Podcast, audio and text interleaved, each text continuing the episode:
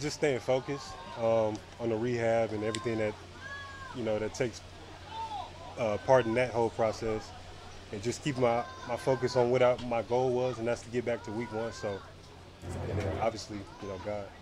Jordyn, seven and a half months in an ACL is a little quick. Is this on schedule? A little ahead? I don't know. I just I just attacked the, the, the rehab from day one. Um, I know people was throwing numbers around of like what the return timetable would be, um, but I just went off how I felt, and um, it's, it's been a great process of getting back. What does it mean to you then to be out here this quickly after such a major injury like that? Uh, it feels good just to be back around the team, uh, kind of getting back in the fold of practicing and stuff. So from that aspect, it's been great.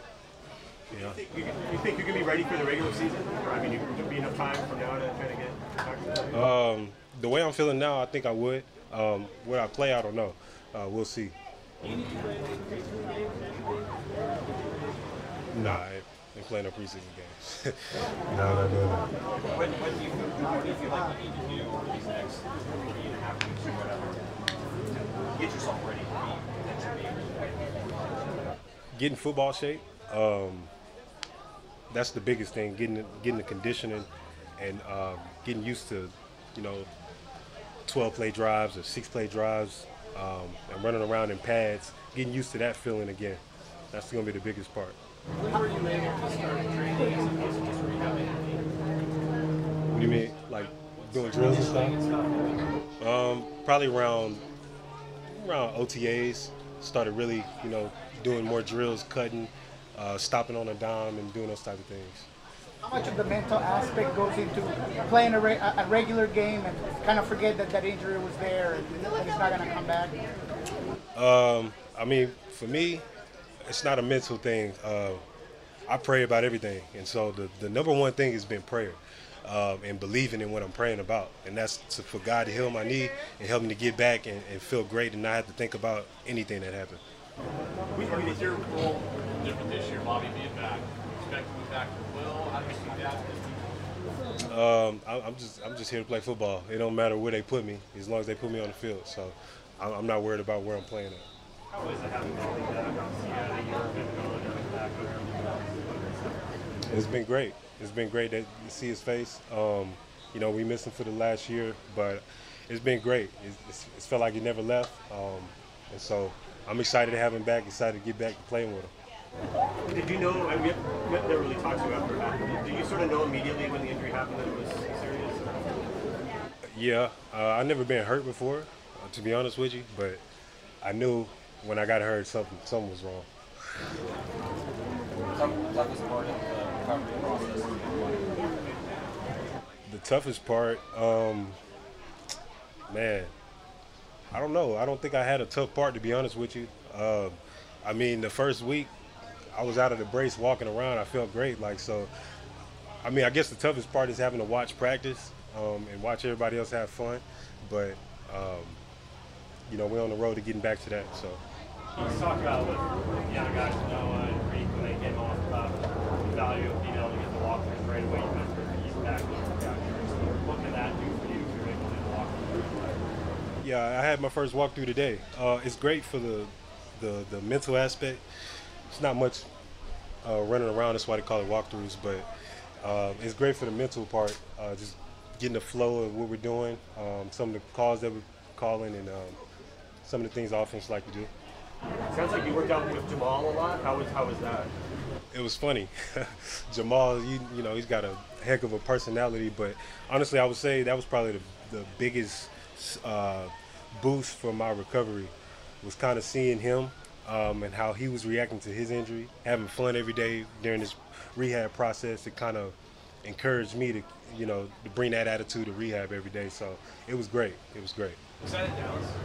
Yes, it was in Dallas. Where exactly in Dallas? It was in uh, it was in Frisco, Frisco, Texas. Yeah.